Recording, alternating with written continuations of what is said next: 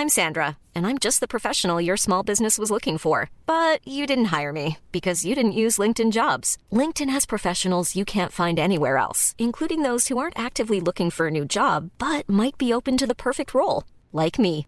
In a given month, over 70% of LinkedIn users don't visit other leading job sites. So if you're not looking on LinkedIn, you'll miss out on great candidates, like Sandra. Start hiring professionals like a professional. Post your free job on linkedin.com/people today. Mom deserves the best, and there's no better place to shop for Mother's Day than Whole Foods Market. They're your destination for unbeatable savings. From premium gifts to show-stopping flowers and irresistible desserts, start by saving 33% with Prime on all body care and candles. Then get a 15-stem bunch of tulips for just $9.99 each with Prime. Round out Mom's menu with festive rosé, irresistible berry chantilly cake, and more special treats. Come celebrate Mother's Day at Whole Foods Market. Burrow is a furniture company known for timeless design and thoughtful construction, and free shipping, and that extends to their outdoor collection.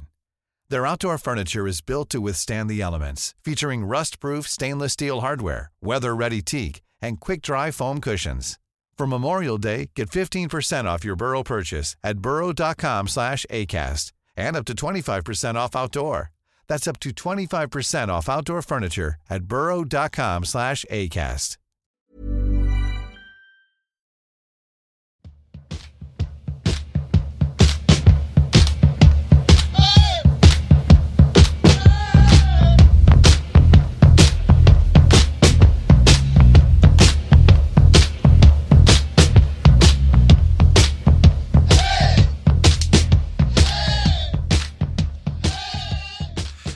Hållplats H lyssnar ni på. Avsnitt 104. Välkommen hit. Det är ju hockey allmänhet, sport allmänhet, men absolut ishockeyföreningen Björklöven i synnerhet. Josef heter jag. Nicke, hur är det med dig? Ja, som ni kanske hör och kommer få höra i det här avsnittet så har jag drabbats av någon sorts man cold, bihåle, känningar och annat. Sådär. Man är inte 20 längre. Jag började känna redan i söndags att jag varit lite snuvig. Så på söndag kväll tänkte jag, men jag får spela innebandy, så springer jag bort det här ur kroppen. Och sen på måndagen var jag på jobbet, kändes bra. Träning måndag kväll. Och sen då på tisdag då började det krypa på. Och sen dess har det hängt i. Och det är så jobbigt. Man hamnar i ett tillstånd där man är för pigg för att ligga hemma sjuk. Man är för risig för att vara på jobbet. Så då får det bli ett mellanting. Så jag jobbar hemifrån. Men jag håller mig hemma för att slippa vara bland folk och sådär. Det är inte så roligt när man känns det som så här. Och huvudet känns tätt på alla sätt och vis och sådär. Men bortsett från det så är det bra. Jag ska inte alls klaga. Hur är det med dig? Ja, men det är ju inget större fel. Ja, var det nu... Hällregnet per dag. Det är nästan ingen snö kvar. I skogen är det ju lite grann, men det är på väg bort. Så nu, det är absolut inte vår, men jag vet inte. Det här meteorologisk vår är ju inte långt bort. Det är väl att det ska vara varmare än 0 grader mer än en veckas sträck, va, tror jag. Nu kommer säkert någon väderkunnig människor att protestera, men jag tror att det är så. Så det är inte så långt borta. Och sen det är snart mars, och mars är ju här en vårmånad. Så att, ja, nej, men det är bra. Det ska jag säga ändå. I dagens avsnitt i alla fall, så det är ju lite SSL som träningsrapporter, alltså lite runt det där vill vi ju prata om. Det har ju spelats ändå någon match, och sen så kommer det ju matcher. Jag har varit på lite lågdivisionshockey som jag hade någon reflektion över, och så är det lite damlag, och så far vi en sväng i den övriga sporten också. Så välkommen, nu kör vi! Ja... vi har ju fått 2 nya förvärv till Löven, och vi får väl prata om det kanske lite mer kring matchen. Men så här, det spontana intrycket var i alla fall att det var grovjobbare som vi har fått in. Vilket jag tycker känns bra. Någonstans så här, när man reflekterar och zoomar ut lite grann så känns det ändå bra. Kanske lite tidigt att säga efter en match vad vi har fått för någonting. Men ändå liksom, det första intrycket är i alla fall det. Och så, vad är din känsla? Jo, men det tycker jag. Och det var på något vis lite känsla att jo, men det var 2 bitar som föll lite på plats. Inte att man så enormt mycket har tänkt match efter match. Vi behöver lite finska rivjärn. Det är väl inte så man har tänkt. Men det är ändå när de är på plats. Men det är lite... Man åker och smäller på lite och lite jobbig och på något vis. Ja, det kan bli jättebra det där. Alltså att man kompletterar upp. De har säkert ett skickligt hockeykunnande också. Det säger vi ingenting om för vi har sett för lite. Men också lite, sådär, men lite grit om man så säger. Och det har vi inte haft för mycket av. Så det där kan då bli ganska bra. Och går vi in på truppläget och träningsrapporter och så i övrigt så ja, Schilke har ju tagit av sig gips i alla fall, så han är ju strax på väg tillbaka. Det är väl lite styrka och lite känsla och teknik som han behöver få tillbaka. Lindgren och Powell är på is. Förhoppningsvis är det inte miljarders veckor bort innan han är tillbaka, innan de är tillbaka, och sen Jona tränar för fullt vad vi förstår och kan eventuellt i match mot Västerås vara aktuell för spel. Men då har vi 2 målvakter redan, så att det är ju ingen panik att stressa tillbaka honom. Så att, ja, men det ljusnar väl lite grann, eller vad säger du? Nej, men det tycker jag väl definitivt. Jag tycker att det känns väldigt bra för tillfället. Sen är det klart, man tycker att det är lite så här, men varför är Powell borta? Alltså det är det som är lite så här, ställer lite frågor och så. Men det jag tänker också säga, men så länge vi hankar oss fram, vi tar våra poäng och liksom så att vi kan säkra slutspelsplats, och då tänker jag topp 6. Då känns det som att ja, men då kan det här falla väl ut om de kommer tillbaka liksom hel och redo lagom till slutspel då. För vi får ju någon veckas vila där när åttondelsfinalerna ska spelas. Så det kan ju också bli bra för dem att ja, men kanske komma tillbaka och spela sista 1-2 matcherna och så sen gå in och köra för fullt då när det är dags för slutspel. Men såklart positivt att det börjar närma sig comeback för flera av dem. Och Jona kanske är den som är närmast till att kunna göra comeback. Men som du säger, vi har 2 målvakter. Och jag tycker inte att vi behöver stressa där heller. Jag tycker väl att både Svedberg och Thelin har väl liksom visat att ja, men de hanterar ligan och kan kliva in och stå i matcherna. Så. Precis. Ja, och vi kan väl gå in på det direkt då. Vi mötte ju Kalmar här nu.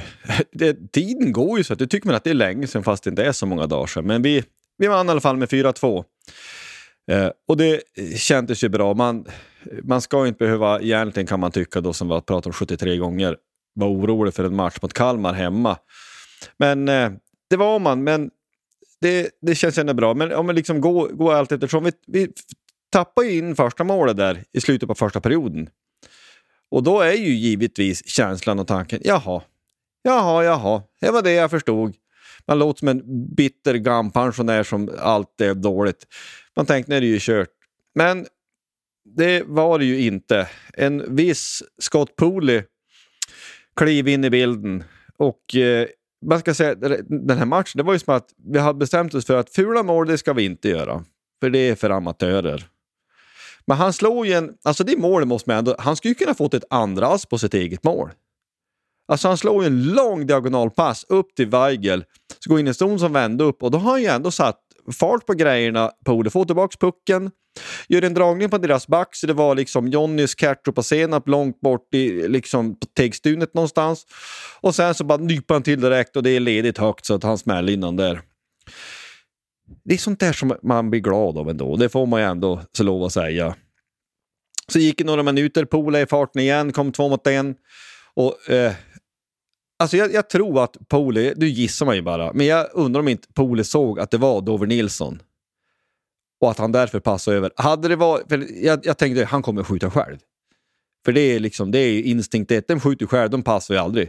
Men det var som att han såg... Ja men okej. Han behöver lite uppmuntran, pojken. Så vi lägger över en snett här över. Så fick jag lägga en öppen mål. Och då hade vi vänt på kuttningen, och innan det var färdigt så tänkte William med Ljusela, det här med snygga mål, de här finska målen vill vi också ha med, där man lägger en backen upp i plockkrysset. Säg något. Ja, nej, det var otroligt. Det var 3 otroligt fina hockeymål, och jag blev faktiskt, jag tycker varje gång Pooley gör mål nu så, för det är lite, det är ett par, han har ju börjat leverera, han ska börja varva upp sådär, men jag tycker ändå att han visar en glädje och lättnad varje gång. Det är ju såklart skönt att få göra mål, men liksom jag tycker att han utstrålar en positiv energi när han gör mål, och glädjen som Dover visar när han gör sitt mål, den kan man liksom ta på. Det var ju som en bubbla runt han som man kunde ta på. Så det var skönt. Det var någon propp som släppte lite där för honom. Och sen Juselas mål är ju, tycker jag, fantastiskt. Jag tycker att han tar för sig mer och mer. Jag tycker att så här, oavsett, utan att veta vad som hade hänt om han inte hade blivit utlånad här under hösten, så tycker jag att sen han kom tillbaks så har han gått från klarhet till klarhet. Fortfarande finns det så här detaljer i spelet som man ser att ja, men det där kanske inte varit så bra. Men jag menar, vi har alla andra backar vi har som är rutinerade, gör också så där många gånger under matcher, slå en dålig passning eller ta ett dåligt beslut eller vad det kan tänkas vara. Så att det är någonting, liksom, ska man titta på det mera statistiskt, där, men hur många passningar står de bort eller vilka dåliga beslut tar de när de har ett enklare alternativ eller sådär, så tror jag inte att det är så illa med Jussela som det har kanske framstått, eftersom att han många gånger tidigare innan han blev utlånad och liksom de få gånger han fick chansen så slog han en dålig passning, då såg man inte han mer under matchen i princip. Så jag tycker att han har verkligen tagit chansen nu när den har getts. Och sen klart, det lättar lite grann när Jacke försvinner, men jag menar, nu när Lindgren kommer tillbaks, ja, men då är det helt plötsligt fullt igen och då är det liksom till att prestera för att få ta plats. Men jag tycker ju att han definitivt ska vara en av 7 backar framåt. För jag tycker att han har förtjänat det, och jag tycker att han visar att han klarar av det också. Där håller jag med dig till 100%. Alltså, han är inte superung, men han är ganska ung. Så jag menar, vissa misstag kanske man kan sortera lite under valptaga. Men det tar man ju hellre än att samma misstag kan göras utav en som är 29. Liksom. Han är ung och han är...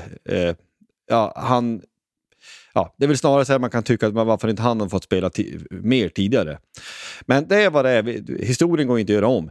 Utan nu ser vi i nuet och i framtiden och hoppas verkligen att han får fortsätta med fortsatt förtroende. För han vågar ju hålla i pucken. Han vågar göra grejer. Alltså han har ju liksom spelsinne. Han kan ju titta upp och liksom försöka någonting exceptionellt som kanske inte alla gör. Och det kommer vi ha väldigt stor nytta av in i ett slutspel, tror jag. Det måste jag säga. Den här matchen är intressant att vi är ju disciplinerad. Vi tar ju ingen utvisning faktiskt. Och det får man också lyfta på hattarna. Det är såna saker som även om fast vi har klagat på ganska mycket sista 2-3 månaderna så boxplay har varit rätt okej ändå. Och här får vi inte ens, utan vi är duktiga på det. Kalmar hade 2 utvisningar som var en ganska snäll match. Trots höll på att säga att det var Westner som dömde, men i alla fall. Thelin stabil. Märker Thelin stabil i kassen. Han fick 25 skott på sig, tog 23. 92%. Däremot så blir det ju lite kanske skrattretande. Publiksiffran 4181. Och det kan man konstatera. Det var inte 4181 stycken människor närvarande fysiskt i hallen. Var det hälften så får man väl kanske säga att det var som det var på ett ungefär om man skulle dra till på en höft. Så det är dopade siffror. Men vi har konstaterat det förut. Vi har sålt 3000 årskort. Publiksiffran kan aldrig bli mindre än så. Hur vi än gör. Men vad säger du mer om du tar den här matchen i mål?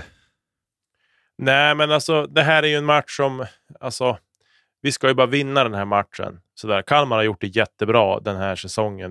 Och det är hatten av för dem. Men jag tycker att vi har ett så pass mycket starkare lag än vad de har, och det är det som gör att jag tycker att vi ska vinna den här matchen. Och jag tycker också någonstans liksom, ja, men vi hamnar i underläge efter första perioden.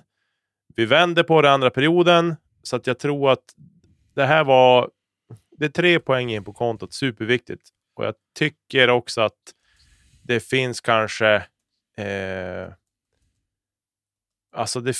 det finns embryon till någonting som kan bli bra utav det här. Men jag tycker att det ändå liksom att de vänder på steken. Och framförallt andra perioden som jag tycker, men tittar man så här över tid så tycker jag att Björklöven har ju varit svagare i andra perioden. Inte nog med att man byter man får längre till bänken och sådär. Men jag tycker ändå att ja, men vi har haft problem med andra perioder. Vi har inte varit lika bra andra perioderna. Jag tycker att det är något som typ har hängt med Löven länge. Det minns man från 90-talet till och med, kommer jag ihåg att det var så. Att andra perioden, då är Löven aldrig bra.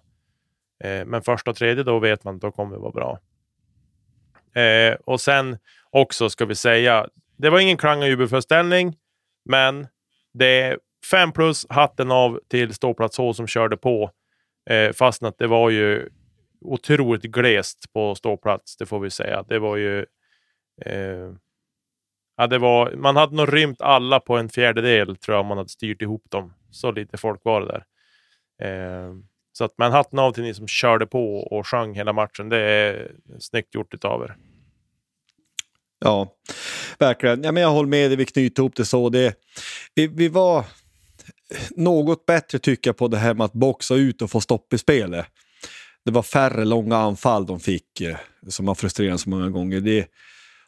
Det kanske, ja, det finns något embryo till någonting som vi säger. Och en match mot en nykomling, det säger ingenting.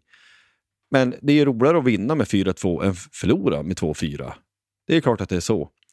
Så får vi se på de kommande matcherna om det kan fortsätta. Det får man väl i alla fall hoppas. Men en vinst är en vinst.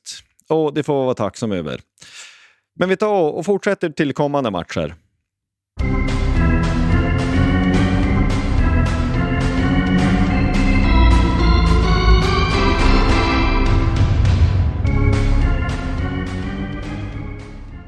Ja, nu är det ditt favoritsegment igen, Josef, när det är superfredag.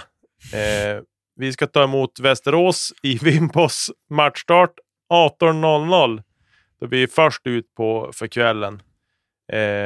Jag kommer inte att kunna se matchen live då jag själv har match.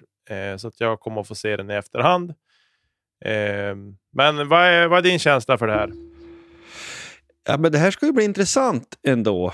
Alltså Västerås, som ju om möjligt har underpresterat ännu mer än vad vi har i någon mening. De har gått tungt. De vann i och för sig nu senast mot Tingsryd. Kanske de kan sprattla till och få lite självförtroende. Men det ska bli intressant ändå. Alltså att här har vi en motståndare med lite stukat självförtroende. Och det ska också sägas att de har ju haft korsdrag i truppen nu på fönstret dagarna innan där. Vi kan liksom nämna att till exempel att Trevor Mingoya, Nick Hutchison, Kyle Topping, Amel Krupic och Kalle Lopponen, alla har lämnat. Och så har de tagit in ett par stycken, Hugo Rikkele och Jasper Lindsten. Han var ingen aning om vilka de är, men det är ju, ja, det är ett par spelare in. Så att vars de står riktigt, det är svårt att säga. De, innan säsongen, alla de här liksom inför Silla-avsnitten som vi hade tidigt i höstas och i somras, då tyckte man att det såg ganska intressant ut. De tog ju lite roliga namn. Men det har inte fallit så väl ut egentligen. De har haft det stöket där då. Så att de får ju satsa på att försöka göra en snygg avslutning på säsongen. Det är klart att de går in för att vinna varenda match som är kvar och halkar de in i en åttondel och sen kan det är klart att de kanske kan bråka sig till någonting. Ingen tror att de kan gå upp, men det ska ju spelas om i alla fall. Men oavsett vilket så nu vi har ju någonting att bygga vidare på. En seger mot Kalmar måste vara, och likadant för Västerås, en seger mot Tingsryd. Ja, nej men det är lite grann av ett test också. Var står vi nu? Nu har vi fått träna några dagar också. Ja, det hjälps inte. Det är roligt med match igen. Så är det. Och jag tänker lite så här. Jag tycker att nu är det fredag kväll och allt det där spöket som har varit med fredagsmatcher och sådär. Om vi bortser från det så tycker jag att det är en bra match för laget att få också. Att, det är ett lite sämre motstånd. Vi vet att de har gått dåligt. Tabelläget säger någonting. Hur kommer motivationen vara? Det är nu det testas. För vi vet vad som har sagts i intervjuer av Stråle. Och även spelarna i laget. Ja, men vi förbereder oss likadant för varje match. Etc. Och det ser alltid olika ut på isen. Och det ser oengagerat ut och sådär. Nu är det väl, tycker jag, upp till bevis lite grann och visa då att är det samma förberedelser och allting så ska det ju liksom se, det ska bli bra, det ska se bra ut, och jag tycker att det ska kunna, vi ska kunna ta tag i grejerna under matchen och sådär. Jag är inte ute efter att vi måste vinna med 6-0. Gör det gärna såklart. Men det är inte det jag är ute efter. Utan mera bara hur det ska se ut. Att det ska vara stabilt defensivt. Vi ska vara liksom brutala offensivt. Få mycket tryck mot deras kasse. Mycket klyschor. Men liksom, det är de bitarna som jag vill se. För jag tyckte att matchen mot Kalmar, det var lite mycket svängdörrar åt bägge håll där under första perioden. Att vi släppte till lägen, de släppte till lägen, och den typen av hockey är ju, ja, den är rolig att se på om man inte bryr sig om något av lagarna, men som supporter så är det ju hemskt att se när det ser ut så. Det är därför jag vill se att det liksom tas tag i grejerna och gör rätt saker ute på isen, så därför tycker jag att det kan vara en perfekt motståndare på så vis, eller en från nedre halvan åtminstone. Så det är väl mina tankar kring den här matchen. Jag hoppas på att det ska bli en trevlig fredagkväll i Vimpos. Mm. Precis så. Ja, alltså vi går ju in i ett något matchtätare framtid här nu någon vecka. Då är det då match Södertälje borta på måndag. Och det är ju ett test också såklart. Och vi har gått bra i Södertälje tidigare under den här säsongen, och så det är ju fjärde gången vi har vunnit de andra tre, 5-3, 2-3 borta då och 1-0 senast. Vi kan ju nämna att till exempel den här Amel Krupic vi nämnde nyss, han har ju anslutit till Södertälje, och de har också tagit in en finländare, Mika Pitkinen, och han sa sig vi var med och hugga på. Så det är också ett bra test, men det är en bra bortamatch att gå på. Södertälje har ju gått bra ändå, får man ju lov att säga. De AIK är ju någon sån här som, ja men de är där bakom Brynäs tillsammans med Djurgården också då, och där och bråkar om topplaceringar, så det här är ett riktigt bra test att gå på. Vi har gått igenom Björklövens skadeläge lite, det blir skärligt säga, vi har inte, jag i alla fall inte jag, vi har inte grävt något mer i varken Västerås, Södertälje och Djurgården också som vi kom till, vilka skadelägen de har, så att om de har full trupp eller om de har massa skador. Vi ska ju in och göra så god insats som vi kan, oavsett vilket skadeläge våra motståndare har. Men det är klart att det har betydelse vilka som ställer upp på isen när det likt pucksen släpps. Men vad tänkte du? Alltså jag tänker Södertälje, de kan bli otäck för vilket lag som helst i ett slutspel. Ja, verkligen. De har en bra tränare, de har ett bra lag. Linus Udell sägs vara tillbaks lagom till slutspelet. Så att jag tror att de kan bli otäcka, och jag säger Södertälje, de är definitivt en contender till att kunna gå upp här längre fram i vår. Sådär. Så tittar vi lite grann på statistiken så har det ju liksom vi har vunnit mot dem alla matcherna hittills som har spelat. 5-3 första matchen, 2-3 andra matchen, 1-0 senast, så att nu är det dags då för våran sista match mot dem i serien där vi avslutar på bortaplan då. Och jag hoppas att vi kan vinna den här matchen. Det skulle vara gött att ha 4 segrar på dem inför slutspel, så att för dem rimligtvis kommer de att sluta för oss i tabellen och kommer ju kanske då även få chansen till att välja oss om det skulle vara så, och jag ser gärna att de inte gör det i sådana fall. Eller jag tror inte att de kommer att göra det, men de får gärna välja oss om vi nu vinner den här matchen. Mm. Det är lite grann så jag tänker. Men det kommer att bli en riktigt tuff match. Jag tror att det kommer att krävas liksom riktigt bra arbete av alla oss. Så jag förväntar mig inget annat heller. Jag tror att vi kommer att vara bra. Om någon anledning så är vi bra mot topp 6-lagen. Men man kommer att vara nervös. Som alltid. Mm. Så kommer det vara. Den där segern 2-3 borta, det är ju en av de bästa bortamatcher vi har gjort för den här säsongen. Vi hade den 2-0-vinsten bort mot Brynäs också bra, men den var riktigt bra. Vi tappade 2 i slutet där de lyfte keepern. Men det var en jättebra bortamatch. Så att den här hade jag tänkt fara på, och så får vi se vad det där blir. En sak som vi inte nämnt nu när vi pratar om Södertälje, det är för att för ett par veckor sedan tragiskt nog så avled Södertäljes J18-tränare André Kallenberg. Det vill vi i alla fall nämna, och alla tankar går till hans anhöriga och klubben i övrigt, så har vi det sagt.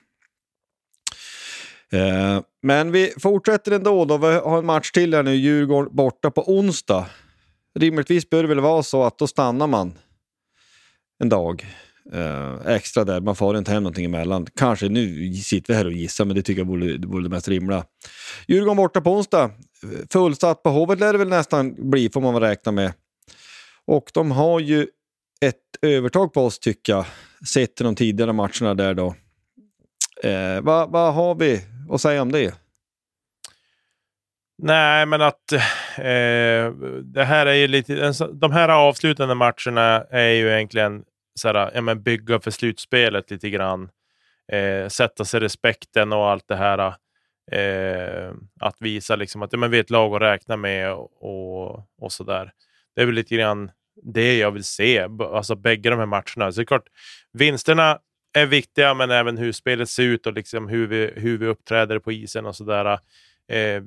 Jag räknar väl inte med att vi kommer ha tillbaks någon annan än Jona till den här kommande veckan ändå. Jag tror inte att det kommer inte att stressas med att få tillbaka. Om det inte krävs att, om vi får fler skador ska sägas, då kanske att det blir att man måste plocka in någon som lite tidigare än tänkt. Men jag tror att det är nog Jona vi kommer få se först. Men ja, vi får se vad som händer där. Vi kan väl säga också att Kalle Lopponen gick ju hit då från Västerås. Man borde gilla de här matcherna jättevettigt mycket, eftersom att vi har bra stats på dem. Då är det topp 6-lag. Men som sagt, vi har haft lite tyngre mot Djurgården. De har tagit 7 av 9 möjliga poäng hittills. Och vi har tagit 2 efter en övertidsvinst. Och så det är väl det som är lite grann vart vi står någonstans gentemot Djurgården. Jag gillar ju inte Linus Klasen ibland. Jag tycker att han har blivit så dryg. Eller han har blivit ju drygare han blivit. Jag vill inte höra någon intervju med han när han står och skryter om någonting som han har åstadkommit. Så vinn bara. Ja, men det är väl på något vis. Det är kanske också underklart. Man blir ju gubbgridnare ju äldre man blir. Så jag har väl med det att göra. Nej, men jag håller med. Och det poängen allt är då att också liksom säga, positionera sig gentemot ett slutspel. Det handlar väl också om att kunna känna att, ja, men vi kan slå dem. Ta 3 poäng på Hovet. Alltså det är också en bra, ja, men, feeling att ha med sig. Det kanske inte har så jättemycket betydelse in i ett slutspel på ett sätt, men ändå att, ja, men det är klart att det är skönare, du vet att vi slog dem förra gången så, ja, eller förra gången vi mötte dem på Hovet, om vi nu ska möta dem igen, att, ja, men det här har vi slagit dem förut, en sån känsla. Sen så, ja, men slutspel är slutspel och det är lite grann någonting annat. Nej, men nu är det ju roligt att det är matcher igen. Nu har det varit spelledigt lite för länge, så nu är det 3 bra matcher. Det ska bli intressant. Det kan bli vad som helst där. Jag tror att det kan bli. Jag tror inte att vi kommer förlora alla 3, men det kan ju bli så. Men om vi ändrar på det, vi kan gå och ta 9 pengar också. Det har vi kapacitet till utan tvekan. I'm Sandra, and I'm just the professional your small business was looking for. But you didn't hire me, because you didn't use LinkedIn Jobs. LinkedIn has professionals you can't find anywhere else, including those who aren't actively looking for a new job, but might be open to the perfect role, like me.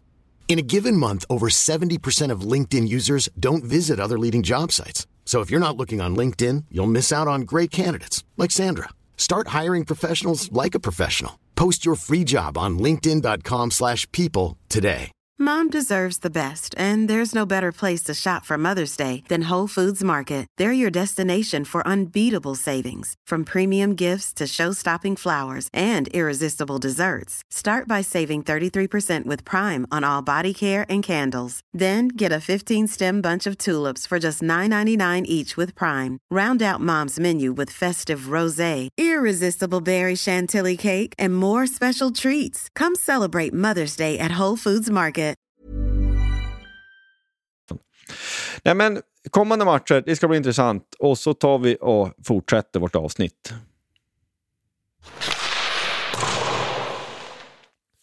Du Josef, du har varit på lite lägre divisionshockey så att säga. Berätta mer om det. Ja, men alltså jag fick ju för mig här, det var ju häromdagen bara. Jag hade ledig kväll där och så tänkte jag, Karlskoga med ett AIK, kanske man ska fara dit. Men jag har tänkt så många gånger och jag har haft dåligt samvete kan jag säga. Nu ska jag ha dåligt samvete för det. Men Kristinehamn har ju ett hockeylag i division 3. Och jag har inte sett en match och jag bor i de gången från ishallen här då. En klassisk liten ishall som ändå rymt 1000 personer om man klämmer in allihop. Men jag har aldrig varit dit och då insåg jag att jag får dit och kolla. Då var det är playoff i division 2. Alltså man har väl någon slags ambition om att kanske försöka bråka som man går upp. Kristinehamn mötte Kungsör i en playoff där. De var mot Charlottenberg första omgången i den playoffen och sen så nu nästa runda Kungsör. Själva matchen kan jag säga, de vann faktiskt Kristinehamn, eller faktiskt de vann efter straffar. Det är någon slags märke. De hade 3-3 5 minuter och sen så var det straffar i en playoff. Så det var inte så här förlängning tills någon gör mål. Det var lite oklart där, men så var det i alla fall. Jag uppfattar också att inte alla, varken spelare, ledare eller domare, hade stenkoll på det här. Domarna hade koll. Så att det var lite visst palaver och diskussion innan man visste hur allting skulle bli. Kristinehamn tog ledningen och sen så leder Kungsör med 2 mål 2 gånger, 3-1 och 4-2. Och sen så vände man i slutet där. Så det var ändå ruskigt kul. Men det jag kommer att tänka på något sätt när man sitter där, det är en ganska kall ishall, det är bara träbänkar, det finns ingen tillstymmelse till stora, inga ryggstöd, ingenting, man känns helt lebruten. Ändå finns en känsla som gör mig så glad. Alltså det finns någonting utav, hur pretentiöst än man må låta, att här finns lite grann av svensk idrottssjäl. Alltså de som har betalt för någonting överhuvudtaget i hela ishallen, de går att räkna på handens fingrar. Jag tror inte att det är jättemånga som har betalt överhuvudtaget. Tittar man på laguppställningar så det finns några stycken som är det var ett par stycken som har fått på 80-talet. Det innebär att de har hållit på med lågdivisionshockey förmodligen hur länge som helst. Ändå så spelar de fortfarande. Alltså det finns något så vackert över det att man drömmer inte om någon proffskarriär. Den drömmen tog slut för länge sedan. Men man fortsätter ändå att spela i alla fall. Kristinehamn tränades ju för övrigt utav en koppling till Björklöven egentligen då. Det är ju Fredrik Högren. Alltså han har ju spelat i Karlskoga ska sägas. Alltså det han känner ju. Nu känner vi den han. Ja, eller känner namnet på han. Rödlätt. Ja. Nej, men det är han och sen så jag pratar om nu. Ja men det finns ju ett par stycken Kristinehamn spelare genom åren som har nått i någon slags högre. Det har Fredrik Grissle Eriksson, en gammal målvakt som var från Kristinehamn som hade en lång elitkarriär och någon till där också. Ja, spelar mindre roll. Ja, men det slog mig någonstans att här finns det någonting utav idrottens själ. Och då minns jag att fotbollsresan som Erik Niva har på YouTube tillsammans med en annan journalistkollega där som är fantastiskt bra. Och då är det ett segment där som jag slog med när de var och kollade på fotboll på Balkan var det väl. Så vi tar och spelar upp det här. Det här är ju oerhört mycket fotboll så som det var förr. Jag vet att jag har sagt det förr någon gång när jag har varit på fotboll i lägre divisioner i England eller Italien. Att så här kändes det när jag började gå sent 80-tal, tidigt 90-tal. Det här är lite tidsmaskin till engelsk fotboll just den perioden innan de hade hunnit bygga om arenorna. Gamla Stamford Bridge med The Shed 1994 eller kanske något år dessförinnan. Det var den här grejen. Och det jag verkligen kan värdesätta och som jag ibland inte kommer på att jag saknat, det är ju det här att här finns absolut inget annat än fotboll, plast och betong. För nu för tiden när man går och tittar på fotboll i Västeuropa, det känns som att det är så mycket som händer som mer eller mindre är till för att vi inte ska se på fotbollen. Det är ståhej i högtalarna, det är någon artist på inneplan, det är Lotta utdragningar, det är kulinariska upplevelser nere i katakomberna. Det är liksom wifi som utlovar spektakulära upplevelser. Det är en massa, en uppsjö av grejer som just distraherar från fotbollen. Här finns ju inget sånt. Ingenting. Det finns fotboll där ute och så finns det läktarna. Och vad fan behöver vi? Det är väl så fotboll en gång upplevdes. För mig är det ju så fotboll borde upplevas. Finns det ingenting ställe där man så här ska titta på någon repris eller liksom uppleva inga det en gång? Ingenting. Det är träd om du tittar upp. Det är ögonblicket. Lever du inte ögonblicket så missar du ögonblicket. Mm. För som sagt, det kommer inte tillbaka. Inga jumbotroner, inga mediekuber, inga ledskärmar som blinkar. Det är en kiosk. Nej, exakt. Det är liksom, nu för tiden, många arenor har ju liksom en så här lång meny. Här, ja, men du har solrosor, du har vatten. That's it. Hade gärna haft en öl eller tre, men jag tar det jag får. Jag gnäller inte, för jag verkligen, alltså, det finns något fotbollsexistentiellt i det som man verkligen uppskattar. Vi är väl ändå här för matchen. Vi är i någon mån här för läktaren. Bra så, gott så. Nej, men det är lite, återigen, det får låta hur pretentiöst det vill, men det är den känslan. Du går in i en hall. Alltså, sporten är ju såklart sämre. Det är ju alla väsentligheter en match i division 3. Men sett till vad känslan är. Alltså, det är så mycket, mycket mer genuint det som sker där än, vågar påstå, de allra flesta elithockeyläktare. Och då måste vi vara så pass kritiska också om vi sitter i vår egen klubb. Om du tänker på alla mejl man får. Det är jippon och paket och halsdukar och inkronasmatcher och hans moster. Och jag fattar att det finns en business. Men det blir ju... Alltså, när sporten nästan är en grej som man får på köpet, då har vi hamnat snett. Jag blev bara påminn om det här. Ja, men det är en resultattavla.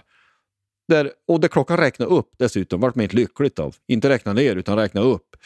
Och det finns ingen repris. Det är precis där ögonblicket. Ja, men gör något lagmål. Ja, men du får inte se någon repris någonstans. Utan det var där, då missade du det. Då var det så. Och ja, men kaffe och masserin i pans fanns det. 35 spänn. Jättebra värme på kaffe. 5 av 5 ska jag säga. Ja, men vad mer behöver man? Ja, SSL-uppgång kanske. Men, ja, men du förstår liksom. Det tar någonstans tillbaka. Alltså, när man en gång blev så enormt intresserad av den här sporten och började följa liksom Björklöven. Men då fanns det ingen jumbotron i Umeå ishall. Det fanns en resultattavla. Det fanns ingen resultat. Det fanns liksom inga tv-sändningar och ingenting. Och jag säger inte att allt var bättre förr. För det var det inte. Men jag konstaterar också att allt är inte bättre nu. Det är det som jag vill ha sagt. Så att där ska jag ändå föra med ett visst intresse och se om Kristinehamn kan kravla sig till och kanske gå upp i division 2. Det vore ju kul. Det har ju varit så för ett att man har ju varit i playoff och kval tidigare. Nu är det ju ofta så tyvärr att Kungsör, det ligger i Västergötland, måste det bli. Örebro, Västergötland, Värmland. Alltså det smalnar ju av så att det tas från fler distrikt när man kommer högre upp i divisionerna. Och då blir det ju så här då att det finns, alltså i division 3, nu finns det de som är ganska duktiga där. Men det är klart att du behöver inte vara en superavdankad elitspelare som går in och dominerar en sån här match. Då vet jag att tidigare år så har olika lag, de har ju tagit in kanske elitspelare som man la av för ett par år sedan. Och sen så får de en slant för att de är med i några matcher och de är ju fortfarande bäst på plan. Så att det blir väldigt skevt. Kristinehamn har inte gjort så. Det är väl både en fråga om ekonomi, men jag tror också att man vill bygga med det man har. Sen så är ju idrotten någonting helt annat för att liksom knyta ihop det. Det är klart att här, de bästa talangerna, de har ju försvunnit för länge sedan innan de når A-lagsålder. Alltså de försvinner på högstadiet, senast gymnasiet. Men ofta här, jag menar, Karlskoga ligger nära så att du börjar spela där. De bästa får till färgståndare med unga långt innan hockey-gymnasiet. Så att det var det. Nej, men det fanns någonting vackert där, så att nu ska jag fara dit och se den fler gånger. Och det är ju lång kalsong på, kan jag säga. Det är en klassisk gammal hall. Det är kallt. Men det är fantastiskt och bra kaffe. Tack för mig. Ja, det låter jättebra, Josef. Jag tänkte på det där med att leva ögonblicket också. Jag tycker att det finns ju en YouTube-kanal som heter Hockeydrömmen också. Mm. Med en av profilerna från Den som skrattar förlorar. Den som jag tror inte har undgått någon. Som jag följer den med ett visst intresse och tycker att det liksom på något sätt är kul när det går bra för. Det är väl Norrtälje som han hänger med där. Och det är precis det du säger. Det är också division 3. Det är liksom den typen av hockey. Det är ett par extra kilon på gubbarna liksom, och de har kommit upp i åren och sådär. Och så finns det ett par riktiga unga killar också som är i 20-årsåldern bara. Men som liksom, jag vill fortsätta spela hockey. Jag har testat på, någon har ju varit i Djurgårdens juniorverksamhet och sådär. Man känner att nej, men det är ingenting för mig. Jag är inte där. Jag vill spela för att ha kul liksom. Och då är division 3 perfekt. Och då gör man det för kärleken till sporten och inte för att tjäna pengar. Och framförallt det som jag tycker är så fint med de här lägre divisionerna. Det är att det är sporten som är det primära. Och ingenting annat. Om man tittar man då, både på Hockeyallsvenskan men kanske framförallt för SHL. Där är inte sporten främst. Där är business och företagandet liksom, och bolag och sådana saker. Det är det som är i främsta ledet. Och sporten blir på något sätt sekundär där. Och det är lite likadant med NHL också kanske. Men där är ju sporten så mycket, mycket mer aktuell och intressant att titta på tycker jag. Men tittar man där har man på något sätt köpt det. Men det är ju så mycket tv-rättigheter och sånt som styr där och gör att det finns pengar i den organisationen också. Så att, men jag tycker att det är, som du säger, det är någonting fint med lägre divisioner och där det liksom är så här, ja men man har ambitioner men man kommer att köra nästa år oavsett hur det går i den här playoffen eller liksom sådär. Och det är ju hatten av till alla de här, men både spelarna men även ledarna som hittar spelare till att bygga ihop sina lag också. För jag menar, hux flux där är 3-4 stycken som slutar. Ja, då ska du hitta 3-4 stycken nya som du ska fylla på med. Och det är kanske inte alltid så lätt. Nej, men det är det ju inte. Och ja, men igår så, ja, det var ju onsdag kväll det här då. Det var ju över 500 åskådare på matchen. Så det var ändå ganska många för att vara en match till som är division 3, kval till division 2. Men jag säger också, det var 500 åskådare. Det var inte 500 kunder. Det fanns inte en enda kund i den hallen, utan det var bara åskådare. Och det finns någonting som sagt väldigt, väldigt fint över det, och det är lätt att glorifiera och bli nostalgisk, men som sagt, allt var inte bättre förr, men allt är inte bättre nu. Så enkelt är det.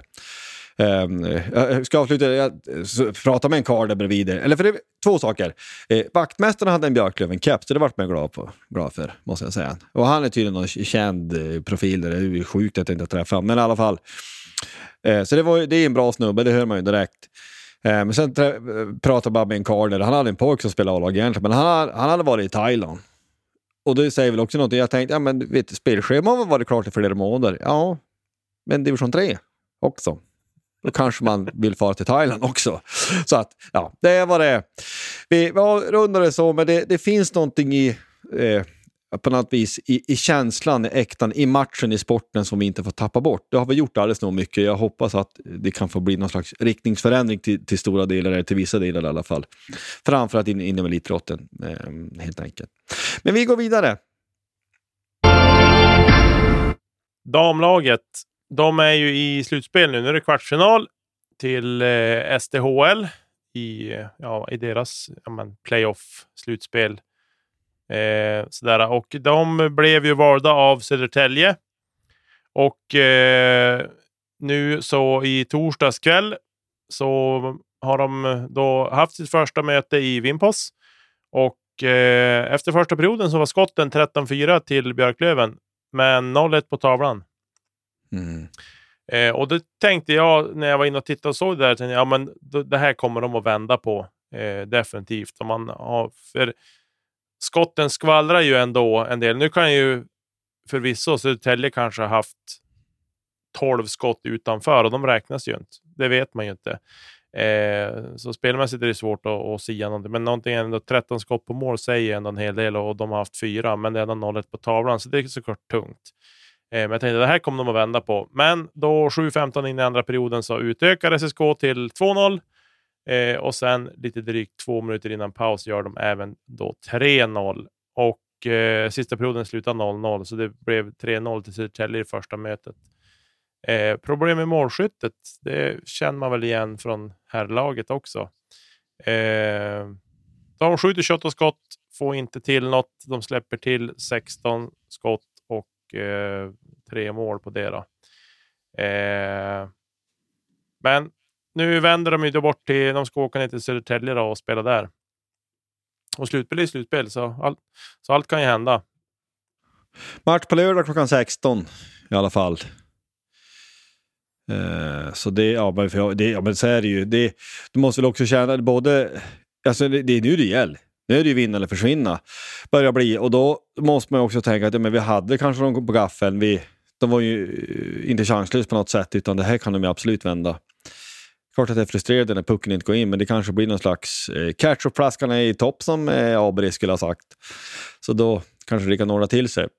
Ni som har möjlighet, och dit. Det vore ju fantastiskt om man kunde börja med att damerna kunde vända till det där, att tvåla till Södertälje, så kom herrlaget dit på måndag, så blir det där kanon. Vi önskar i alla fall damlaget absolut lycka till, och så tar vi en liten sväng i den övriga sporten.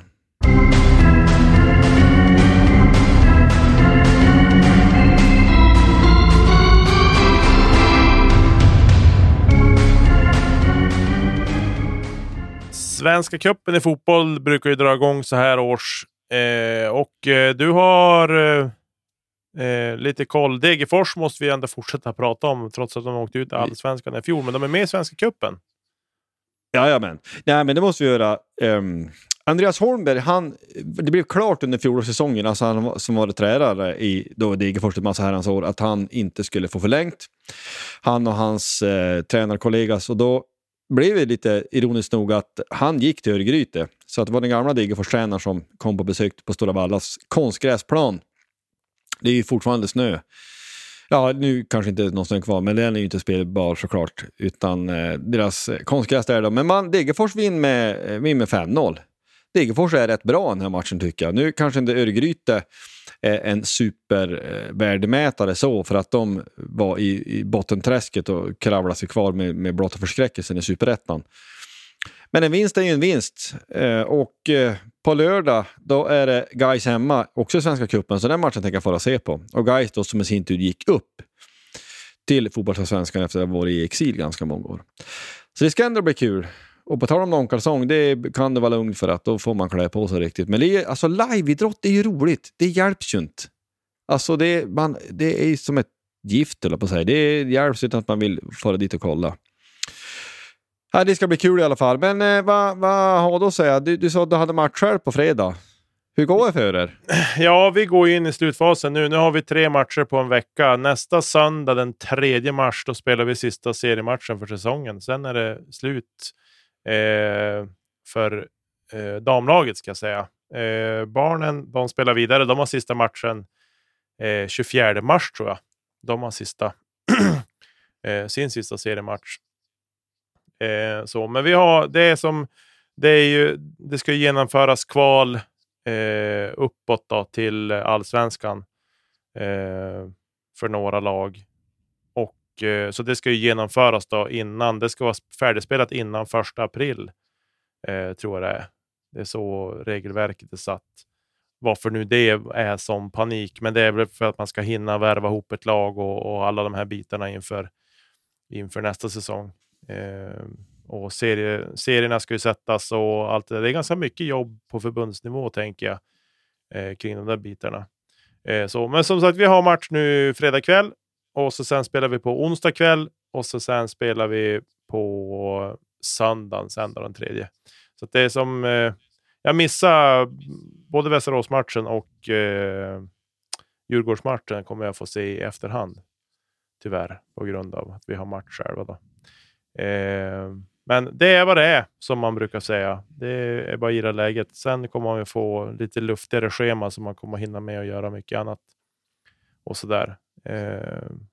Sen får vi se vad som står för dörren framåt här. Nu discgolfsäsongen börjar ju dra igång. Nu startar ju proffstouren i USA också här i helgen som kommer. Så att nu börjar de också varva upp här.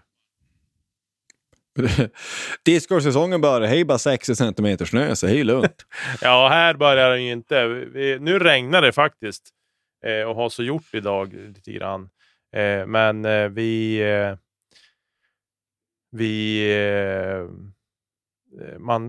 är ändå, jag har inget sug för att jag har haft så späckat schema varenda vecka med, ja, men det är poddinspelningar och det är träningar och matcher och allt så där, så att jag har som inte hunnit fundera så mycket på discgolf alls.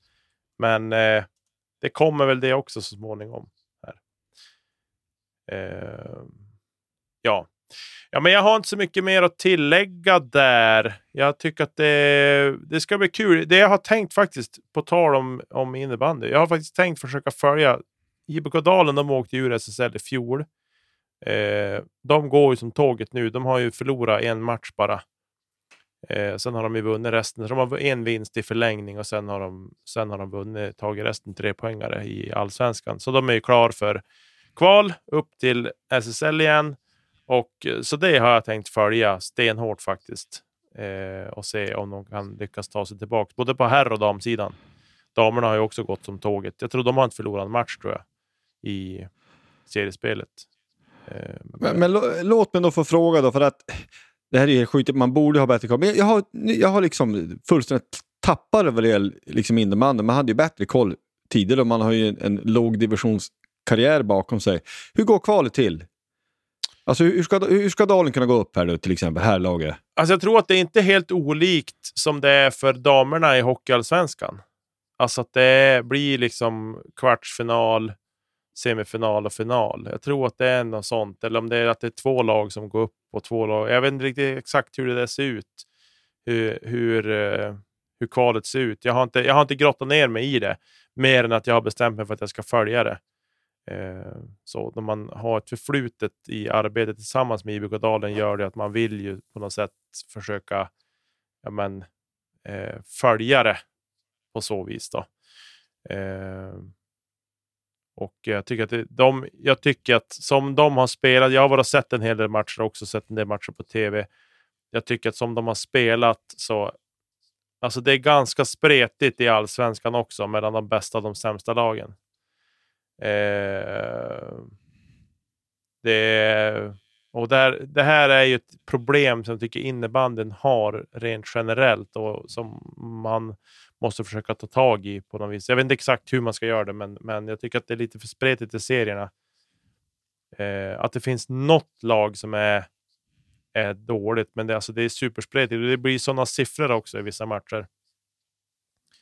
Jag tycker inte att det blir lite ointressant när matcherna slutar liksom 17-2.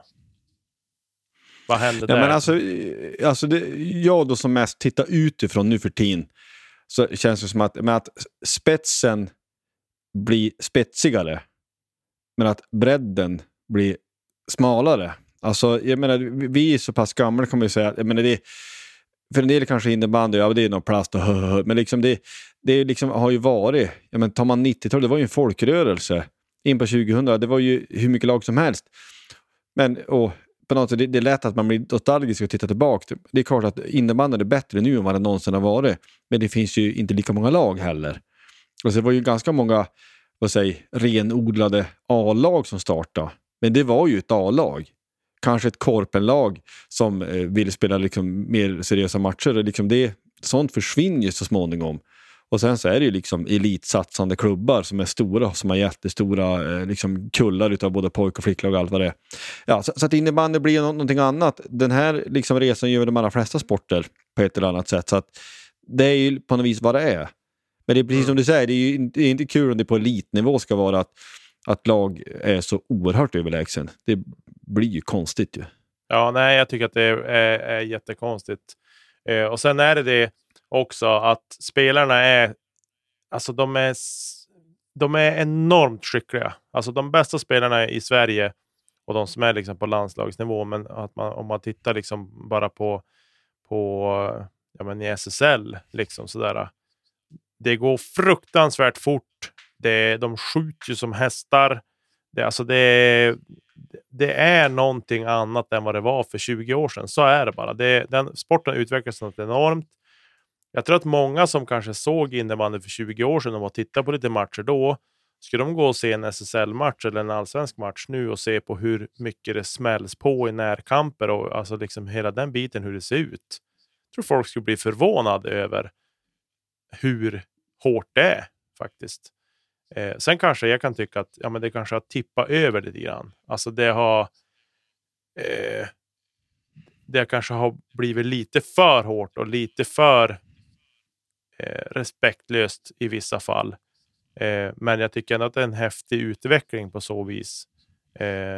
Och jag tycker att många skulle behöva gå och se en elitinnebandymatch. För det går fort också. Man pratar om att hockeyn går fort, men det går fruktansvärt fort i innebandy också. Och jag tycker att det är en häftig sport. Och den är lättillgänglig. Den är lättillgänglig på ett annat vis än vad hockeyn är. På så vis. Framförallt att utöva själv. Precis. Ja, men det får väl också säga att det får väl, men folk får väl gå dit och kolla själv.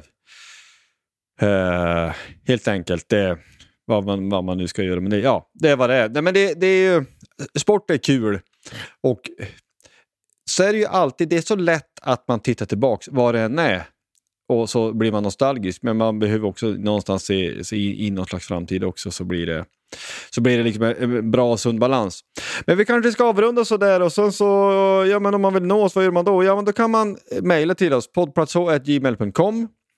Man kan söka reda på oss på X, på Instagram och på Facebook, så finns vi där. Och vi får som sagt regelbundet DM, så folk pratar med oss på läktare och så här. Så det uppskattar vi verkligen. Så väl mött på en läktare. Tack för att ni lyssnade. Dela oss om ni vill. Och så får ni ha det så gott. Och Forza Löven. Hej då med er!